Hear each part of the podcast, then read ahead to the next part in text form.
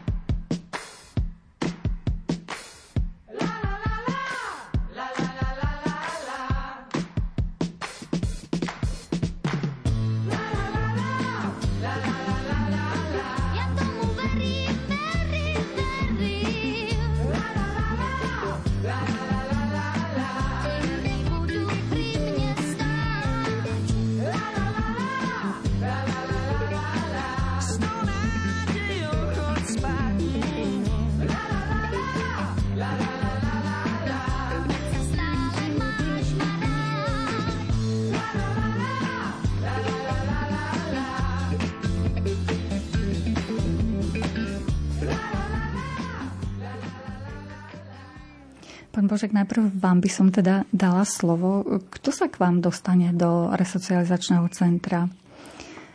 Kto môže tam prísť, alebo akým spôsobom sa k vám dostanú ľudia? V prvom rade chcem povedať, že Domov nádeje je centrum e, pre deti a rodiny s resocializačným programom určený na doliečovanie závislých plnoletých mužov s látkovými a nelatkovými závislosťami. To znamená, že každý po liečbe, každý muž po liečbe sa k nám dostane ak teda chce. Mhm. Či, čiže musí absolvovať liečbu už predtým? No, áno, bez liečby nezoberieme nikoho. Uh-huh.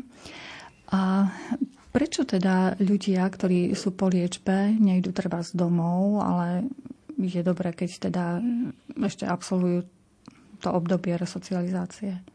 O tom asi to Miloš bude rozprávať s e, Myšom, mm-hmm. ale v podstate je tá, že veľakrát si tí pacienti na liečbe, pokiaľ sú, tak sú zbavení tých vonkajších vplyvov a problémov a si myslia, že vlastne to bude jednoduchšie, keď sa vrátia domov.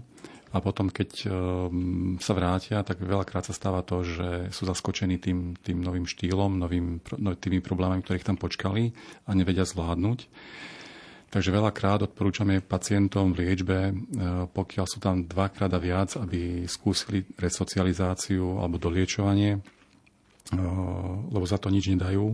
A v podstate e, kedykoľvek, keď nastúpia na resocializačný program, tak môžu z neho vystúpiť. Aj keď minimálna dĺžka pobytu štandardná na úspešné ukončenie je 13, 12 mesiacov, a maximálna, maximálna dĺžka je 24 mesiacov, tak vlastne kedykoľvek príde, môže kedykoľvek odísť ten klient. Uh-huh. Musia dodržiavať nejaký program, ktorý tam máte určený? Áno, je tam program, ktorý vlastne nasleduje alebo je podobný tomu programu alebo tomu režimu v liečební, len je tam už trošku menej teórie a je tam viac praxe, to znamená vlastne vzťahových vecí, sociálnych a vzťahových vecí medzi klientmi, medzi terapeutmi a vlastne učia sa tam ako keby na novo tie sociálne a pracovné návyky. A e, ak by niekto chcel aj po tých 24 mesiacoch ešte zostať u vás, to už, e, už nie nemôže. Nie, nie, nie. Uh-huh. To, je tam taký štandard, sú tam, máme, máme 5 fáz a to tak nasleduje po sebe. Uh, nie je to útulok, resocializácia vlastne je taká komplexná starostlivosť o človeka a našou úlohou je dostať človeka naspäť do spoločnosti. Alebo teda nie do toho pôvodného prostredia, ale ako do bežnej, populač- bežnej, do bežnej populácie. A kto sa venuje tým vašim klientom? Myslím teraz profesíne. Aké profesie? V našom e, centre sú to vlastne psychológovia, psychoterapeut, psychoterapeuti a sociálni pracovníci. Ako vyzerá taký jeden deň vo vašom centre? A to budem rada, ak to píšu chlapci, mm-hmm. ktorí vlastne tam to žijú, aby to nebolo mm-hmm. len o mne. Áno. A povedzte váš? Môj je veľmi podobný. Ja som už o 6. v práci, takže mm, vstávam o 5. Mm-hmm. Ale chlapci vstávajú o 6. Je tam, je tam budíček o 6. Sú tam osobná hygiena, rajony, príprava strávy, potom spoločné raňajky o 4. na 7, o 7. je kontrola rajonov, o 4. na 8 je ranná skupina spojená s rannou modlitbou, potom je taký kúsok voľna do 8. a do 8. do 12. pracovná terapia, od 12. obed do pol jednej, od pol jednej do 3. pracovná terapia, od 3. do 6. osobné voľno, o 6. večera, od 4. na 7. do 8. večerná skupina alebo komunita a potom je osobné voľno do 10. A tá pracovná terapia, čo to konkrétne znamená? Čomu sa venuje? Máme tam v našom, priamo v našom centre máme pneuservis a drobný servis pre teda vonkajších zákazníkov, ručnú automýváreň a práčovňu, kde naši klienti poskytujú služby pre vonkajších zákazníkov, a teda aj pre nás. A potom máme vlastne vlastnú kuchyňu, kde si klienti varia sami, bez, bez vplyvu, bez kuchárok, vlastne tak to mhm. poviem. A takisto aj vlastne hygienu a tie očistu, alebo tak nemáme upratovačky, ale si to robia sami. Keby sa tam stretli klienti, ktorí nevedia variť, čo potom? Ako by si poradili? Toto môžu povedať, lebo by dvaja Mišo a Michal sú kuchári. Aha, že vedia U nás variť, teda, áno. samozrejme. Áno, tak to dáme potom slovo im. Ešte by ma zaujímalo, koľko klientov tam máte? Teraz? A maximálna kapacita je 15. Bol taký vývoj, že vlastne my sme vznikli v roku 93, kde bola kapacita 12, potom sme išli tak, ako v prebehu rokov sme išli na, na 15, 17, 23 a vlastne novelou zákona od 1. 1. 2019 nám klesla kapacita na 15, maximálna teda, to je maximálna kapacita. Uh-huh. A s akými závislostiami ste sa už vystretli? Teda, v, v centre sme mali samozrejme závislých na alkohole, závislých na pervitíne, heroíne, gamblerov, závislých na liekoch a takisto tam boli kombinácie týchto. Aj to znamená, boli klienti, ktorí mali, boli na, závislí na, teda na všetkom Vážne, že naozaj? Že aj... Ako tá, väčšinou tá, tá závislosť e, prechádza u klientov, ktorí to neriešia, tak ak začnú abstinovať napríklad na alkohole, tak veľakrát sa stane, že prejdú do inej závislosti. Napríklad je to pervitín alebo drogy, alebo potom u alkoholikov je to uh, gamblerstvo. Alebo naopak, gamblery prechádzajú do závislosti na alkohole, lebo si povedia, že ja nemám problém s závislosťou, ja mám problém s závislosťou na hraní, tak nemám problém s alkoholom, tak môžem piť. Aj. A takisto aj na liekoch to je. Vlastne sa ako keby náhrada tej drogy primárnej je tá sekundárna droga. Uh-huh. A vekový rozsah klientov sú to 18, poväčšine mladí? Alebo 18 až 50. 54 rokov. Čiže aj zralší ľudia vlastne uh-huh. ešte sa s týmto trápia dosť. Vlastne tí rodičia vidia, ako keby v liečbe tí muži vidia svoje deti, ako keby a tí deti vidia svojich rodičov veľakrát. Uh-huh. A pravíte, že najdlhšie teda dva roky môžu tam pobudnúť? No, je tam taká výnimka. A ak má klient duálnu diagnózu, tak môže byť 36 e, mesiacov, to znamená 2,5 roka, ale tá duálna diagnóza znamená schizofrénia alebo hraničná porucha osobnosti. Tak ja by som už dala teraz slovo vašim klientom Michalovi a Milošovi. E, skúste, e, pán Michal, nám priblížiť, že ako vy ste sa dostali do závislosti. Vy ste vlastne liečili závislosť od alkoholu. Áno. Ešte ten mikrofón. Tak ja som sa dostal v podstate cez, cestou normálneho konzumenta. Tým, že môj otec bol alkohol, tak ja som počiatku odmietal alkohol, aj, aj som sa nejako nezúčastňoval na jeho pití ako mladý človek, až potom niekedy na vysokej škole, nejakom takom treťom ročníku, ale to stále ešte bola taká konzumentská uh, úroveň a k tomu zlomu vlastne asi došlo, keď uh, som išiel do práce do Anglicka a tam už vlastne nebola komunita nejaká, s kým vlastne ísť na to pivo tak som si to začal kupovať domov a postupne, postupne, s tým, že som aj veľmi dobre zarábal, ale stále som tam bol sám, tak nejaká tá absencia a nejaké aj to napätie, čo tam bolo, tak uh, som si to nejaké uvoľnenie uh, vyrábal, alebo ten tlak uh, rozpúšťal alkohol. Tak si myslím, že to asi tam. Ale ja už potom nepatrám, lebo pre mňa to nemá nejaký význam vedieť, kde sa to zlomilo a čo dôležité je to riešiť. Ano. To je najdôležitejšie. Ale tak, tak nejak som sa ja do toho eh, dostal a v podstate eh, moja sestra tiež žije v Anglicku a tá vlastne poukázala na to, že sa mi zdá, Michal, že už nejak príliš veľa užívaš ten alkohol, tak som si to tiež sem tam nejako v hlave trošku všimol, ale ako som s tým nič nerobil, mal som pocit, že to je pod kontrolou, čo je vlastne tá najväčšia chyba alkoholika, ktorý si stále myslí, že je pod kontrolou, že to ovláda a potom už príde taký zlom, že už, už aj viete, že to už nemáte pod kontrolou, ale už to vládať nedokážete. Mm-hmm. Takže asi taký bol nejaký začiatok. Mm-hmm.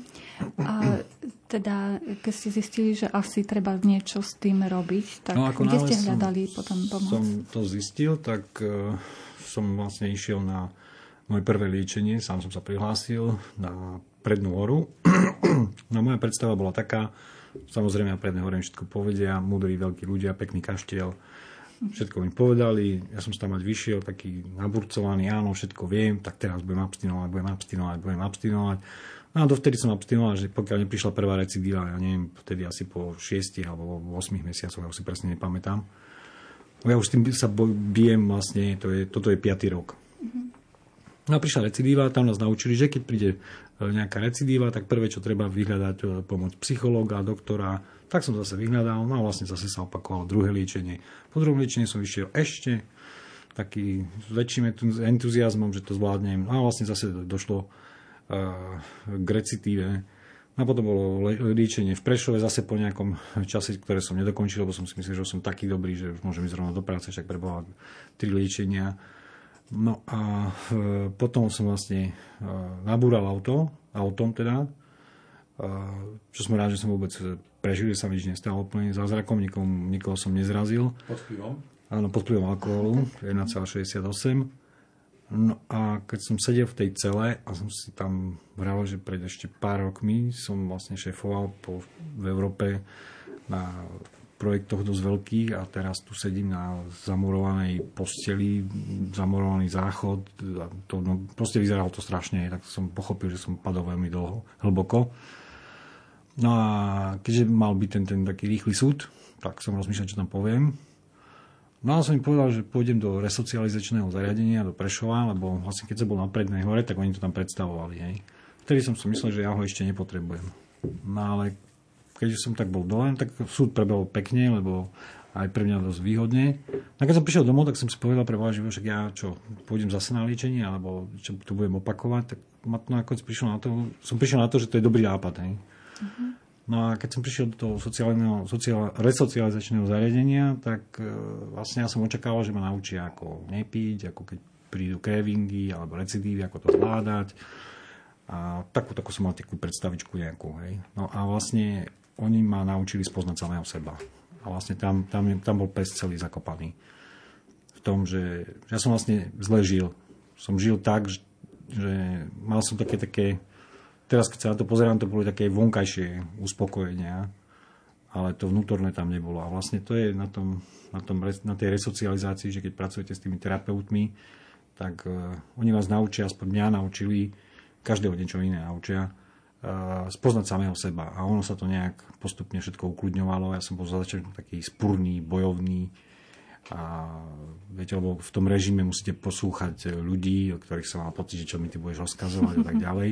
Ale tá pokora postupne prišla a, a my sme taký pocit, že, že vlastne všetko malo byť tak, ako, ako, ako, ako, ako sa to vôbec stalo. Je to síce veľmi nepríjemné, tá závislosť je nepríjemná aj pre príbuzných, lebo vlastne moje sestry, rodičia sa toho nedožili, a moje sestry pozerali vlastne, ako im brat padá. Aj. A vlastne a boli z toho dosť nešťastní. Ale pomôcť mi nedokázali, ale nestratil som ich podporu, čo je veľká, veľká vec. Aj, lebo nedá sa tomu alkoholikovi nejako pomôcť. To len podporiť ho v tom, v tom boji. A tu som od nich nikdy nestratil, takže to mi mhm. veľmi pomohlo. Mm-hmm. To, čo vlastne tí ľudia môžu pre tých ľudí urobiť. Akože hneď ich e, nasmerovať e, k odborníkom, k psychiatrovi, psychiatr ďalej zistí, v akom stave to je a na liečenie a a ďalej na to liečovanie, ak je to potrebné. A stáť pri ňom.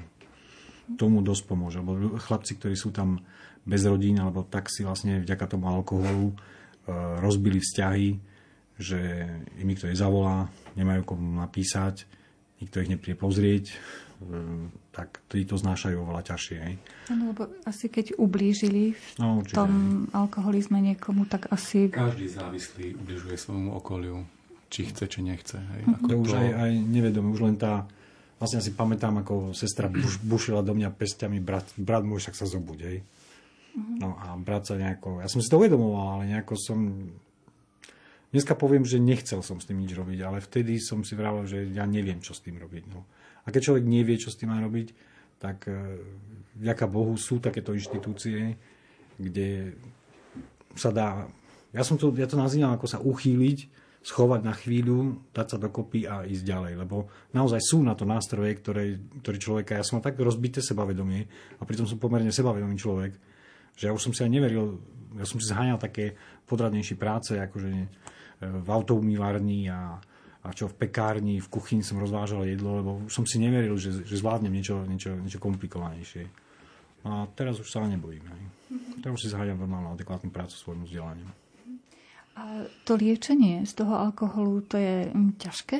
A ako to vlastne prebieha? To sa nejaké lieky berú? Alebo keby ste nám priblížili, lebo isto našich poslucháčov, ktorí majú podobný problém, to Ja zaujíma. som bral iba lieky, vlastne keď to je na, také, na zastavenie ťahu sa berie triapridal. Neviem, či môže spomenúť ten liek. No, už som ho spomenul. No skratka na zastavenie triažok, lebo ja som mal len triažky, ale tie triažky sú také silné, že niekedy sa v podstate človek nemôže ani nájsť, aj, lebo sa to tam všetko hýba. No a aj na druhej strane vás ukludňuje, lebo máte v sebe také, také silné napätie, takú tenziu z toho, ako vás alkohol uvoľňuje a demineralizuje, tak, tak tie nervy sú také, také celé, celé napäté. On to vás to ukludní, potom trošku aj začne chutiť jesť, lebo nechutí jesť a tak ďalej. Takže ja som bral len e, vlastne krátko, niekoľko, ja neviem, asi dva mesiace po vlastne odstavení toho alkoholu e, lieky. Ale teraz ja neberiem nič, že nemám nejaké mm, duálne diagnózy ani tieto depresie, nič, ale tak sú tam chlapci, ktorí vlastne to musia brať a majú to zapričené práve tým alkoholom. Takže, ale hlavným liečebným vlastne prvkom v resocializácii je práca a komunikácia. A, a ešte raz komunikácia, ešte raz komunikácia, lebo máme tam ranú skupinu, kde vlastne uh, hovoríte, ako ste spali, ako sa cítite, alebo či máte niečo, čo vás niečo trápi. No a na večernej skupine sa už rozoberajú také väčšie problémy, alebo niekto, čo niečo zažil, alebo má niečo, nejaký pocit, alebo vzniknutý problém, ktorý je medzi dvomi klientmi, tak sa tam rozoberá dosť detailne a porovnáva sa tam názory inej skupiny a hlavne máte možnosť tam rozprávať. Ja som sa tam naučil napríklad rozprávať o sebe, lebo jednou z príčin, prečo ja som užíval alkohol, že som, alebo ventiloval alkoholom, bolo, že som nedával najavo svoje emócie a rozpúšťal som ich tým alkoholom. No a nedával som ich najavo, lebo ja neviem, rozprávať o tom, tak poviem vám niečo, no čo, čo sa stane, nič sa nestane. preletelo slovo eterom. No ale predsa som len pochopil, lebo som to skúsil, tam chlapci tam rozprávali, tak e, no a ja neviem, ako to funguje, ja, to sa ma nepýtajte, ale skrátka, keď to človek zo seba vypovie, povie, tak niečo sa tam uvoľní. No, asi ako spoveď, alebo ja neviem mhm. čo, tak skrátka funguje to. No, takže Čiže aj tak sa dokážete v rámci tej skupiny aj tak povzbudiť navzájom. No, povzbudiť, tí ľudia, ktorí ste skritizovať. Tam... Pohádať niekedy. Ale viete, to, že ste v tej komunite a ste pod dozorom tých terapeutov, tak oni to dokážu ukočírovať, že nie je to nikdy do nejakých extrémov. A vlastne dostávate spätné väzby, potom vy sa venujete sebe, oni sa vám venujú, potom sa to rozoberie ešte na tých individuálnych terapiách, čo tu pán Božek spomínal. A ono to začne postupne dávať hlavu a petu a on sa to šrobuje a skladá. Je to pomalý proces, niekedy až, až otravný, ale ako celok to, to má obrovský význam. Hej. Áno, pán Božek. Ja len chcem povedať to, že ak niekto pije napríklad 20 rokov alebo berie drogy 20 rokov, tak e, tá liečba trojmesačná, čo je maximálna, e, nedokáže, nedokáže vyvážiť e, to obdobie pitia, to, do bratia, bránia drogy. A to znamená, ten doliečovací proces rok, rok a pol vlastne pomôže psychicky človeku, nie fyzicky, lebo liečba dáva dohromady človeka po fyzické, fyzickej stránke, ale po psychickej vlastne tá resocializácia, doliečovanie pomôže. Alebo ľudia, ktorí majú rovnaký problém ako ja, mi pomôžu. My teraz ponúkneme hudbu našim poslucháčom. Sledujete nás naživo, takže ak máte otázky k tejto téme, hovoríme o ceste zo závislosti, môžete nám ich posielať tie vaše otázky ako SMS-ky na číslo 0914 186 229. Nie som z tých, čo sa skrývajú, kde len dá sa Neverím, že plázením žiť má sa. A dnes už viem, kto som, idem za nosom. Výťazí len ten, ktorý rád hrá sa. Lebo málo má len ten, kto málo dáva. Ak je v duši tma tieň, ťažko sa spáva. A kde oheň spáli zem, raz bude tráva. Farebný je deň, aj to sa stáva. Aj to sa stáva.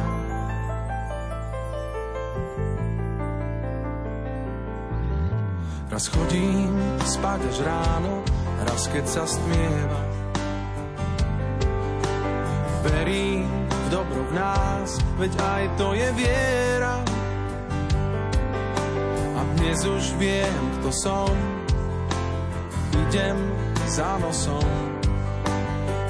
Mince stratené pomaly zbieram, lebo málo má len ten, kto málo dáva je v duši tma pítie, ťažko sa spáva. A kde oheň spáli zem, raz bude tráva. Farebný to sa stáva. Aj to sa stáva.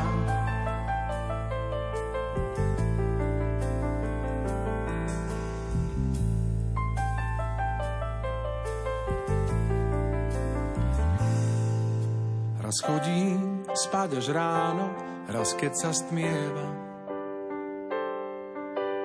verím v dobro v nás.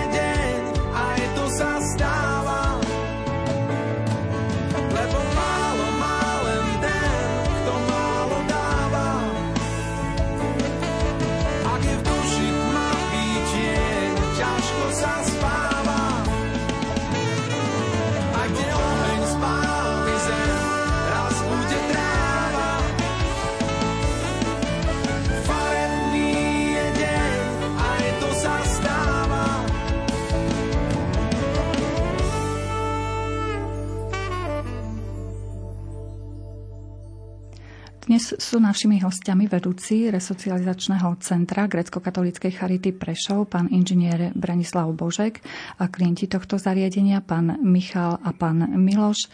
Hovoríme o rôznych závislostiach, ale najmä o ceste, ako sa z toho dostať von. Už prichádzajú vaše prvé SMS-ky. Môžete aj naďalej ich posielať, vaše otázky, postrehy, ak bojujete s niečím podobným, tiež nám môžete napísať a to na číslo 0914 186 229. Prvnež dám e, vám, Miloš, slovo, tak aspoň zo pár SMS-iek skúsme už zodpovedať, lebo sa nám začínajú sypať. Môže vzniknúť návyk závislosti na melatoníne a ako dlho sa môže užívať bez prerušenia, keď sú problémy so zaspávaním? Napísal nám niekto.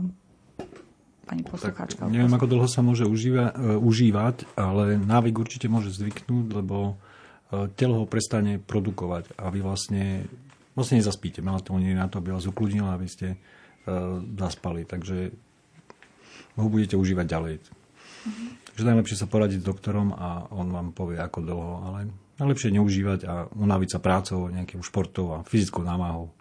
Tá, tá, vás, tá vás položí stále. To je vlastne aj u nás sa to používa. Aj pracovná terapia, to je najlepší systém. A niečo, čo vlastne pomôže tomu druhému človeku, možno v rodine, s nejakými prácami, možno v záhradke. No, akúkoľvek činnosť fyzickú a uh-huh.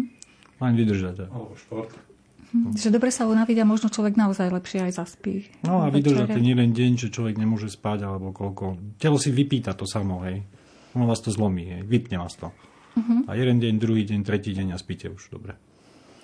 E, ďalšia otázka. Z požitia piva um, môže sa stať alkoholikom? Samozrejme. Áno?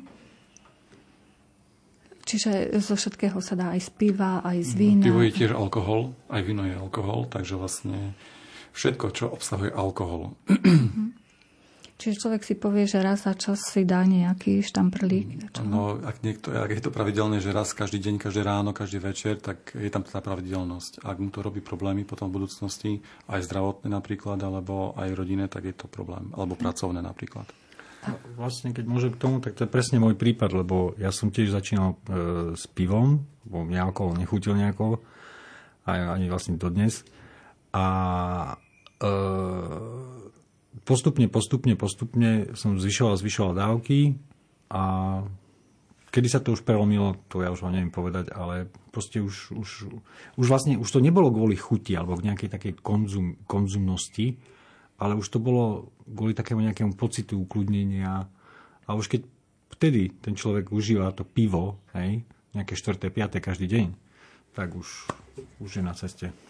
A existuje taká nejaká dávka, ktorá je ešte bezpečná podľa vás? No, píšu na tých plechovkách dve, ale ja by som nedoporučoval ani tie dve. Mm-hmm. Ale tak ja už som teraz extrémista, takže to je asi tak. Ďalšia otázka, že koľko stojí liečba? Koľko platí klient a koľko niekto iný? A v akých asi rozsahoch Liečba sa to... neviem, lebo to ne, my neliečíme, tam to je iné zo zdravotného poistenia, ale u nás klient platí e, za služby e, vo výš, teda poplatok vlastne nie len u nás, ale na celom Slovensku v resocializáciách je 16, tak každý klient platí rovnako 68,80 za mesačne za služby. Hm. Ďalšia otázka, ktorá, ktorú ale e, my nemôžeme odpovedať, lebo je to taká otázka, že prečo sa netrestajú tí veriaci, ktorí prevádzkajú, prevádzkujú herne.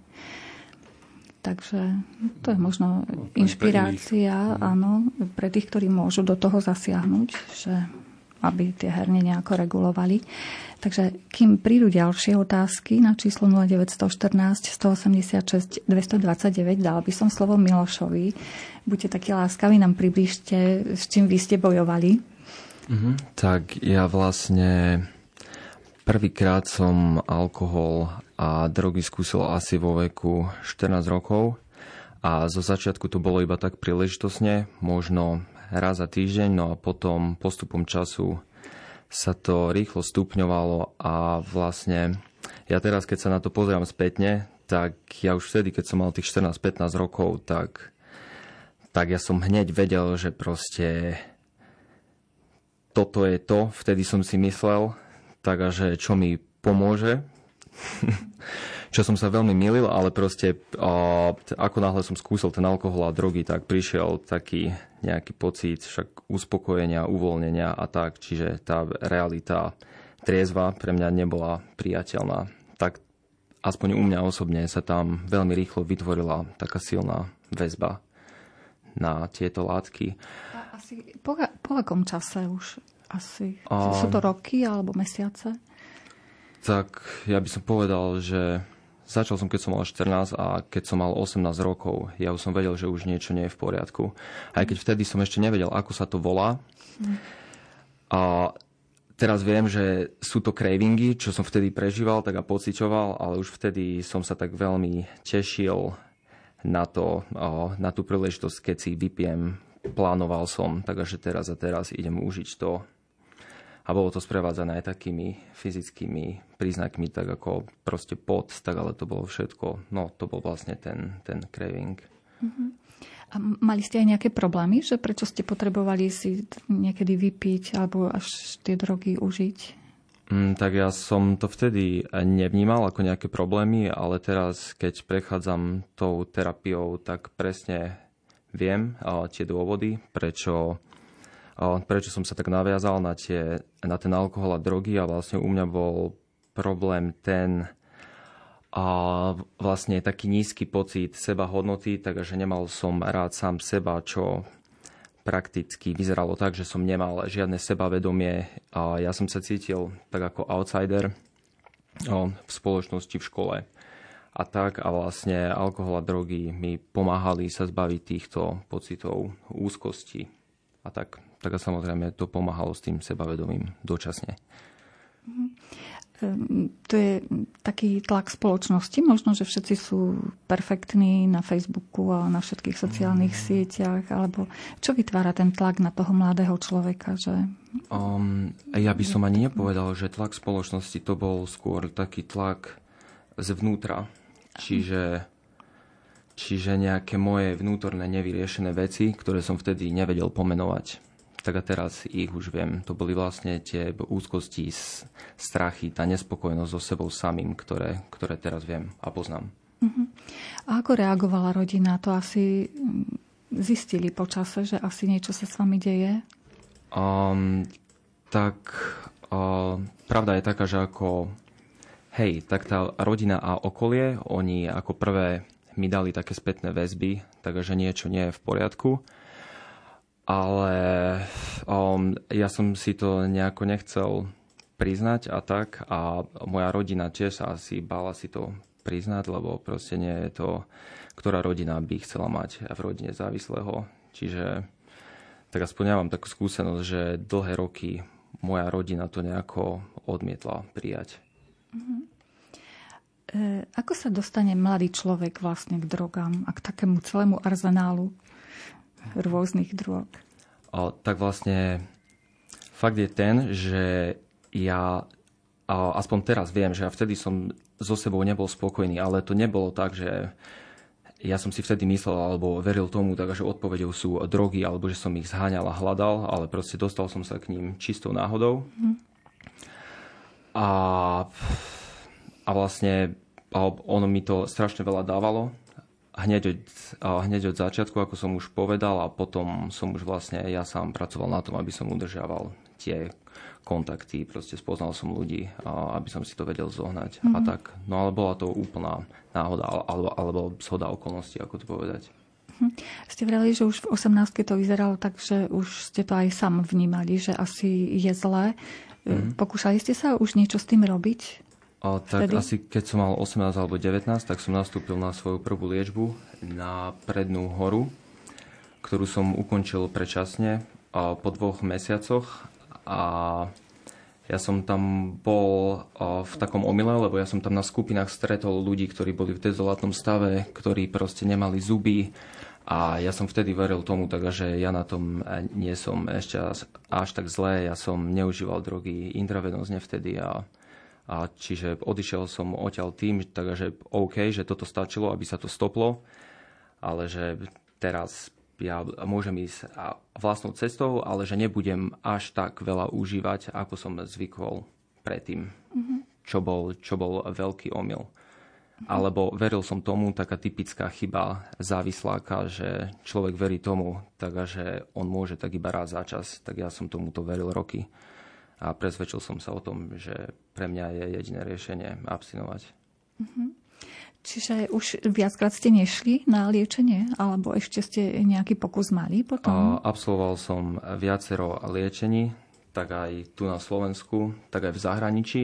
A vlastne každé liečenie, ktoré som dokončil, tak ja som mal to presvedčenie, a, takže už tie drogy a alkohol nebudem brať, proste bolo to úprimné, ja, ja som tomu veril, ale vlastne ja si teraz myslím, že chyba bola tá, že ja som sa vôbec nevenoval samému sebe, tej pochopeniu samého seba, tak a nejakej rekonštrukcii tej svojej osobnosti, na čo momentálne pracujem v tej, v tej resocializácii. Liečenia sú hlavne, tak aspoň ja si myslím tak o tej teórii, tak a, tak a informáciách, ale, ale človek tam nemá veľa priestoru o, na, na, tú, na tú hlbinu a vlastne na to, ako sám seba tak dobre spoznať a tak, tak aj tie spätné väzby sú iba také povrchové si myslím, lebo iné to je v resocializácii, kde ste s terapeutom, ktorý vás dobre pozná a proste s ľuďmi, s ktorými trávite viacej času.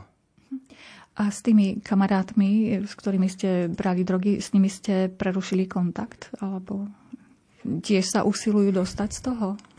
O, tak viacero mojich kamarátov sa nestalo vôbec závislými buď s tým skončili, alebo, alebo ostali pri tom, že ešte stále sa im darí brať alkohol a drogy nejako príležitosne, mm. bez toho, aby, aby im to nejako deštruovalo život. Poznám takých ľudí, ktorí berú drogy desiatky rokov a tak aspoň na prvý pohľad je ten život v poriadku, čo u mňa na prvý pohľad sa vôbec povedať nedalo, lebo u mňa to malo veľmi rýchly spad, ja som proste ničil všetko. Aj vzťahy sám seba, vzťahy. Vyhodili ma z piatich vysokých škôl. Proste skončil som na ulici a proste u mňa to bolo evidentné, takže niečo nie je v poriadku. Uh-huh. Ako to vnímala e, vaša rodina, keď ste sa už rozhodli, že niečo s tým urobíte? E, podporovali vás, alebo, alebo už ste si tak narušili vzťahy so svojou rodinou, že už veľmi vám neverili, že to dotiahnete do úspešného konca? A tak tie vzťahy sa určite narušili, ale ja som mal to šťastie, tak aj mám, takže nikdy som nestratil podporu svojej rodiny, že oni mi stále držia prsty a za čo som veľmi vďačný, aj keď proste som ich toľké roky sklamával. Mhm. Čiže e, e, čo by ste poradili našim poslucháčom, ktorí nás počúvajú a majú možno podobné problémy? Treba nabrať silu a treba ešte raz absolvovať liečenie, keď sa nepodarilo, alebo ešte možno aj trikrát, nevzdávať sa jedným slovom? Um, tak by som to povedal, aj keď uh, tak tá moja cesta je, tak ako som povedal, ja, ja som absolvoval toľko veľa liečení a keď sa teraz pozerám späť, tak proste a niekedy si hovorím, že koľko času by som si bol ušetril, kebyže hneď po prvej liečbe idem do resocializácie, ako mi to odporúčali odborníci, ale, ale podľa mňa toto sa nedá nejako urýchliť.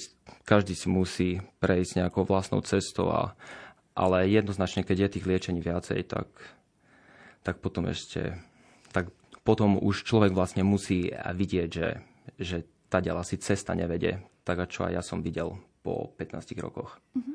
Čiže ten pobyt teraz resocializačný má pre vás význam podľa toho, e, ako to vysvetľujete, že vám pomáha spoznávať sám seba a je tu väčšia šanca teda, že naozaj sa už z toho definitívne dostanete? A, áno, a určite to má význam a aj keď to je niekedy miestami ťažké pre mňa, tak, tak určite je to ľahšie, tak ako ten život v tom kolobehu závislosti.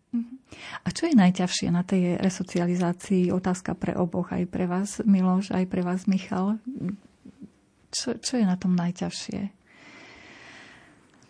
Ten program tam celý absolvovať, alebo možno ešte bojovať s chuťou na alkohol no, alebo na drogy? Ja môj terapeut sa snažil naučiť e, byť slabým, alebo viac menej, ako som robil ako ten projektový inžinier, tak som bol v prostredí, kde dravosť vlastne, tu sme krmili, aj. A byť slabý vlastne ani som, a ja vlastne aj v rodine, tak, taký výkonov stávaný človek som, takže pre mňa asi toto bolo také, vlastne pre mňa to bolo nepredstaviteľné, hej. Čo, aký slabý, čo, čo, čo. A vlastne dnes som už pochopil, že vlastne keď je človek slabý, tak vlastne je slabý, lebo e, každý robíme nejaké chyby a, a prijať ich e, u seba je asi to najťažšie, že byť si vedomý, že robím, urobím aj chybu a nič si z toho nerobiť. On to, teraz už je to také pre mňa jednoduché, ale v tej chvíli, keď sme sa o tom rozprávali na tej individuálnej terapii, tak ja som myslel, že ten človek je zdravý, čo mi to rozpráva. Hej lebo úplne, to, to, to, to bolo úplne proti praktickému svetu, kde sa od vás vyžadujú nejaké výkony. Hej, a on vlastne vy ten výkon podáte, to len voči sebe si to priznať. Hej, tú úprimnosť voči sebe, to je, to je veľmi dôležité. Vlastne, že alkohol je veľmi neúprimný človek voči sám, samému sebe. Hej. Potom voči okoliu samozrejme tiež. Ale to, to je najdôležitejšie, ten, ten bod tej úprimnosti je aj zlomovým bodom toho rozhodnutia, že idem abstinovať, idem normálne žiť. Ja ani to slovo abstinovať nemám rád, hej. Uh-huh. To je, lebo život opilca, alkoholika není život, hej, tak ja to radšej volám život, normálny život. Uh-huh. Život nie je čierno-biely. Čiže no nie, určite, nie je krásny Isto paradný. nie sme každý z nás ideálny a sem tam urobíme chyby. A vy, e, pán Miloš, e, čo je pre vás najťažšie teraz v tej fáze? Tak ja by som povedal, že od začiatku jednoznačne najťažšia vec pre mňa je byť sám sebou. A už sa vám darí trošičku? O, hej, zlepšujem sa v tom. O, a vlastne s tým prichádzajú aj také veci ako, ako konflikty a vlastne, tak ale, tak ale ja to berem skôr ako takú odmenu a tak, takže aj toto som ja, tak a mám možnosť a šancu byť v konflikte a naučiť sa to nejako zvládať a že a vlastne ten fakt, že to, že som v konflikte, takže to nič neznamená, že to nie je žiadna katastrofa, že to je normálna ľudská vec. Áno, bežná súčasť našich životov, len naučiť sa vlastne všetky tie konflikty zvládať. môžem k tomu, Áno, nech sa páči. Ešte jedna vec taká ťažká, čo je, že ako tu Miloš spomenul, že byť sám sebou a aj tak sa mať rád. Uh-huh. S tými všetkými chybami, Napríklad ja som mal problém, lebo som sa hambil za to, že som alkoholik. No však to nie je bohaká sláva, hej. Nikde na svete v podstate, hej. Taká kultúra neexistuje. A nakoniec som dokázal prijať, že no dobre, tak som alkoholik, ale ešte nie som debil. Hej. No, takže ešte sa dá s tým žiť, len to treba potlačiť do takej miery, aby to vôbec ne, ne, ne, nebolo ani. Nebolo vidieť, nebolo cítiť a ne, nežilo to vôbec vo mne. No a v tej chvíli, keď to človek po sebe potlačí, začne sa mať rád, tak potom to už ide. Je. Ale to, to, ten moment prekonania toho, lebo keď si zoberiete, že x rokov si ničíte život, hej, a už pozeráte na seba, ani všetci nevedia, ale vy viete, o čom všetkom to bolo, hej, že aká vlastne už troška ste a už to sa niekedy ani nedá hrať. No a aj tak sa ešte nabrať tú silu a mať sa rád, tak to, to, to je dosť ťažké. Mm-hmm. Ale dá sa to. Áno. E, pán e, inžinier Božek povedal, že teda si aj sami varíte. Tam ste sa naučili, či už ste mali také skúsenosti? Tak, a, a čo dokážete navariť? Vy sa neviete na čo opýtať, čo nevieme navariť. Vážne? Že všetko navaríte? No vlastne všetko, podľa receptu všetko a furt. Ja som varil aj predtým, ako som žil vonku, aj vlastne priateľky, čo som mal, tak väčšinou som varil ja. Mm-hmm. Tak mňa to jednak baví, takže pre mňa to nebola nejaká novina. A neviem, ako Miloš či varil predtým. Tiež niečo pripravíte v kuchyni? Aha, tak ja predtým som pripravoval iba špagety a sačkové polievky, ale, ale ja odkedy som v resocializácii, tak sa snažím mať a, taký postoj, takže všetko beriem ako výzvu a proste do všetkého idem. A tú možnosť ísť do kuchyne som bral ako, ako takú príležitosť a sa naučiť nový skill. Tak a mne sa to podarilo, čiže aj toto je jedným z plusov resocializácie, že som sa tam naučil variť. Áno, že sú tam také momenty vlastne, ktoré vás ďalej posúvajú. Prichádzajú nám SMS-ky, tak skúsime už do nášho rozhovoru aj tie SMS-ky e, vsunúť. E, prosím, riešite aj závislosť na smartfóne? Pýta sa pani poslucháčka Terezia.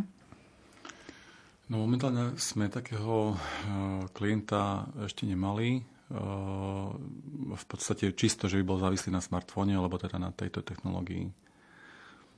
Mm-hmm. Ale pom- by sme asi pomohli aj jemu, aj keby to bolo veľmi ťažké, lebo v podstate smartfóny, smartfóny sú všade okolo nás. Mm-hmm. A už aj toto možno považovať za závislosť, že niekto v kuse len niečo SMS-kuje, mm-hmm. Facebookuje? No, skúste zobrať tomu človeku telefón, schovať a čo bude robiť. Mm-hmm. Ak nič, tak je to v poriadku, ale ak bude hľadať celý deň, akým nenájde, akým si nekúpi nový mobil, alebo tak to asi problém je. Mhm. Ďalšia otázka, vlastne nie je otázka, také povzbudenie. Dobrý večer. Pozdravujeme, pozdravujeme všetkých v domove nádeje. Veľmi na vás myslíme a modlíme sa rodičia. Takže odovzdávame tento pozdrav rodičovský. E, Popíšte, ako sa cíti človek, keď si dá drogu a ako, keď to zapije alkoholom, pýta sa pán Fero. A je tam rozdiel vôbec ako v tom efekte? O, tak na začiatok by som povedal to, že je o, na mieste upresniť to, takže akú drogu si dá, že napríklad taký alkohol, marihuana alebo heroín majú skôr také sedatívne účinky, Čiže človek sa, strá, sa cíti taký ako podnapitý, chce sa mu spať, ale stále je tam tá eufória. Tak a potom sú drogy ako stimulanty, napríklad kokain, crack, pervitín a tam sa človek cíti v podstate ako majster sveta, má strašne veľa energie, tak a myslí si, že dokáže spraviť čokoľvek na chvíľu. Mm-hmm. A um, ešte raz, ako znela tá ano, otázka? E, že závislosť, že tie pocity, keď si človek dá alkohol a mm. keď si dá drogy. A či a... je tam nejaký rozdiel?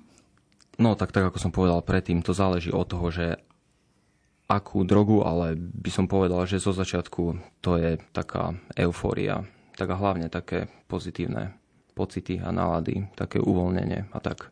Uh-huh. A keď to vyprchá, ako sa človek cíti potom?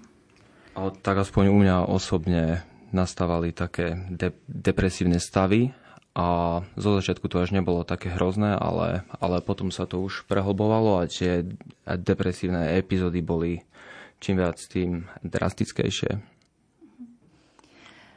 Ďalšia otázka, ktorá nám prišla. Ja ešte sa chcem opýtať. Moja netier bola pol roka závislá v roku 2017. Podarilo sa a prestala. Pred pol rokom začala mať úzkosti, psychiatr jej dal lieky.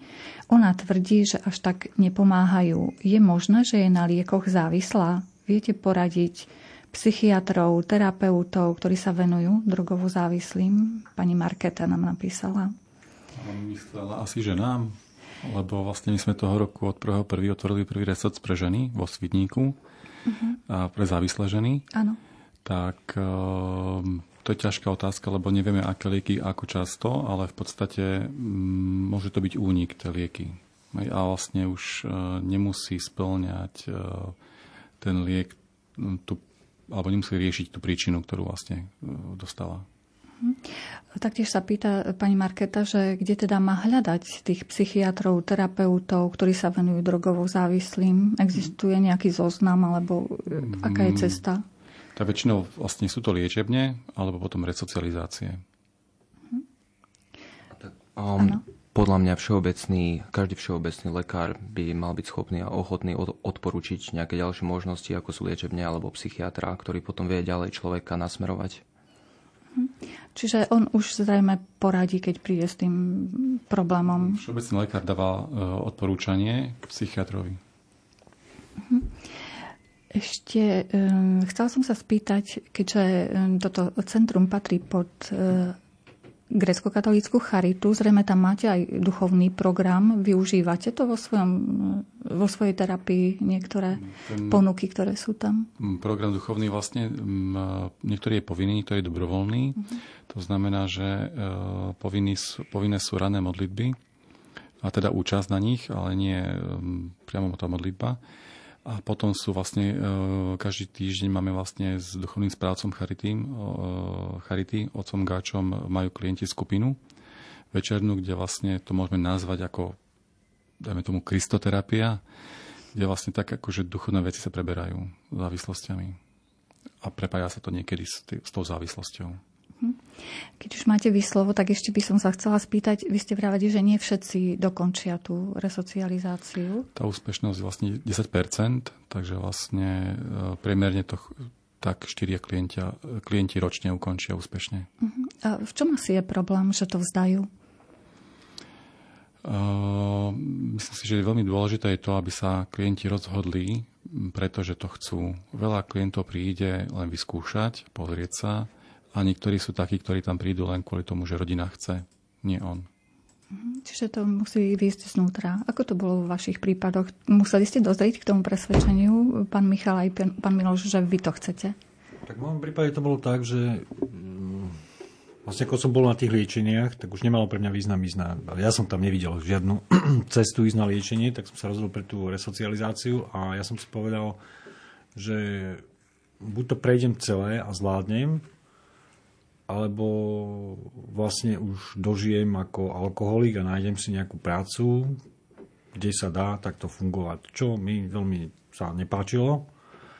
A keď som videl, že to má celý efekt, tak, e, tak vlastne v tom pokračujem a idem ďalej. Akože predstava, že by som pásal niekde krávy a chlap, chlastal, sa mi nepáčila. No, skrátka, chcel som žiť. No. Ja mám rád život, mne sa život páčil. Mm-hmm. Takže nechcem skončiť niekde v nejakej takej stoke alebo niekde žobrať alebo neviem čo. Hej. Všetko ja to nejak cítim v sebe, že je to možné a keď sú prostriedky okolo vás, že a vidíte aj výsledky niektorých ľudí, tak mi je to jedno, že či sú to dvaja z desiatich alebo e, štyria z desiatich, skladka ja tam musím byť. Hej. No. Určite už máte aj svoje plány, keď e, teda e, ukončí sa ten resocializačný pobyt v grecko-katolíckej charite. E, čomu sa budete venovať? Čo chcete robiť? Čo, aké sú vaše plány, ak môžete? Pán, tak, Milo, a pán Michal. Plán není ani, že čo budem robiť, ale ako budem robiť. Mm-hmm, tak ako? To znamená, že už to budem robiť kľudne, pokojne, už sa nebudem za ničím hnať a za žiadnymi výkonmi. Proste si budem užívať život a s ľuďmi, s rodinou, s priateľmi. Lebo ja som sa v podstate úplne, ja nie ani tak oni odizolovali, ako ja som sa odizoloval. Mm-hmm. Že, lebo som mal pocit, že som teda alkoholik, sebavedomie išlo nižšie a už som, no čo, o čom ja sa s nimi budem rozprávať. Ne? O svojich problémoch a tak ďalej. Takže to ide, nie vlastne jedno, čo budem robiť, ide o to, že ako to budem robiť. Ten takým, takým pokojom, kľudom, nebudem sa... Ja som sa tak bil so životom, že dneska, že, že ja som asi 80% energie minul na boj. Hej. Ano, a pritom sa to dalo úplne prejsť normálne kľudne. Mhm. Pán Miloš, vaše predstavy o budúcnosti? O, tak ja momentálne ešte nemám žiadnu takú konkrétnu predstavu a sústreďujem sa na ten život v tej resocializácii. Ale čo akože teraz dokážem povedať je, že keď odtiaľ výjdem, tak by som chcel začať pomaly, lebo v minulosti ja som sa vždy hneď po tom liečení som sa za niečím hnal, proste dával si vysoké ciele a tak nejako som nebral ani v úvahu to, takže som závislý, čiže pomaličky a malé ciele. Áno, krok po kroku. Blíži sa záver našej kontaktnej relácie, ktorou sme chceli povzbudiť všetkých vás, ktorí riešite podobný problém, vlastnú závislosť alebo závislosť blízkej osoby či kamaráta a kamarátky. Našimi hostiami boli vedúci resocializačného centra grecko-katolíckej Charity Prešov, pán inžinier Branislav Božek a klienti tohto zariadenia, pán Michal a pán Miloš. Veľmi pekne vám ďakujem za zaujímavé informácie. Za mixážnym pultom bol Robert Majdák, hudbu vybral Jakub Akurátny a pekný večer vám želá Mária Čigášová. Do počutia.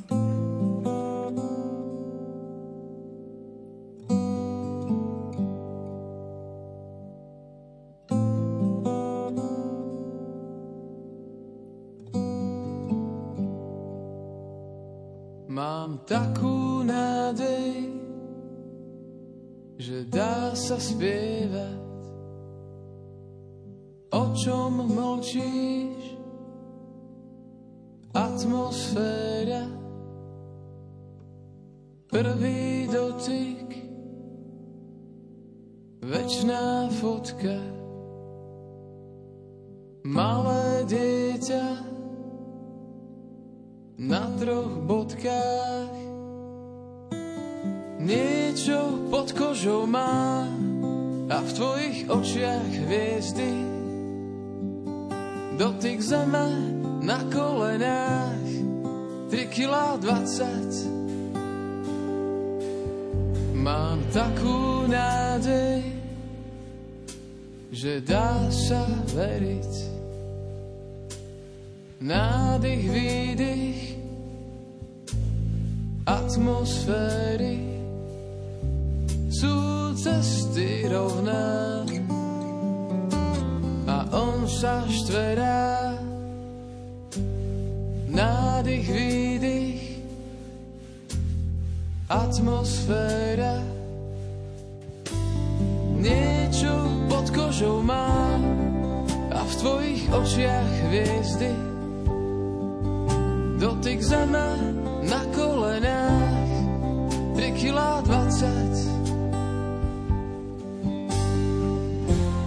o tom chcem spievať.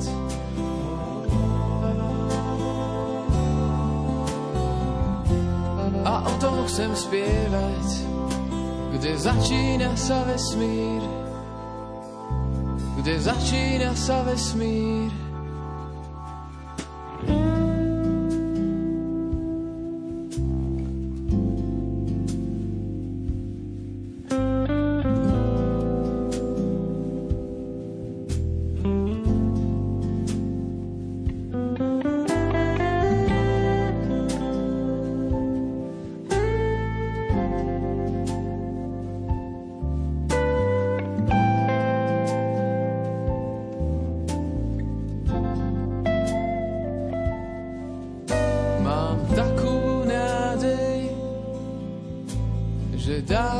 spievať.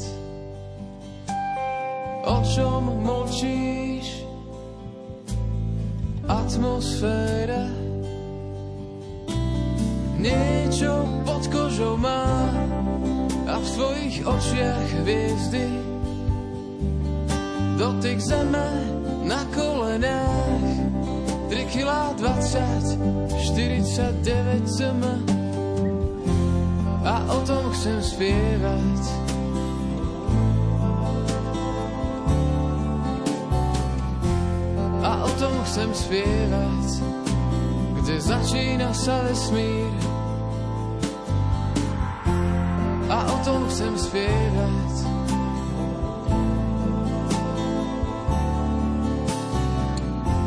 A o tom chcem spievať, kde začína sa vesmír, kde začína sa vesmír, kde začína sa vesmír, kde začína sa vesmír.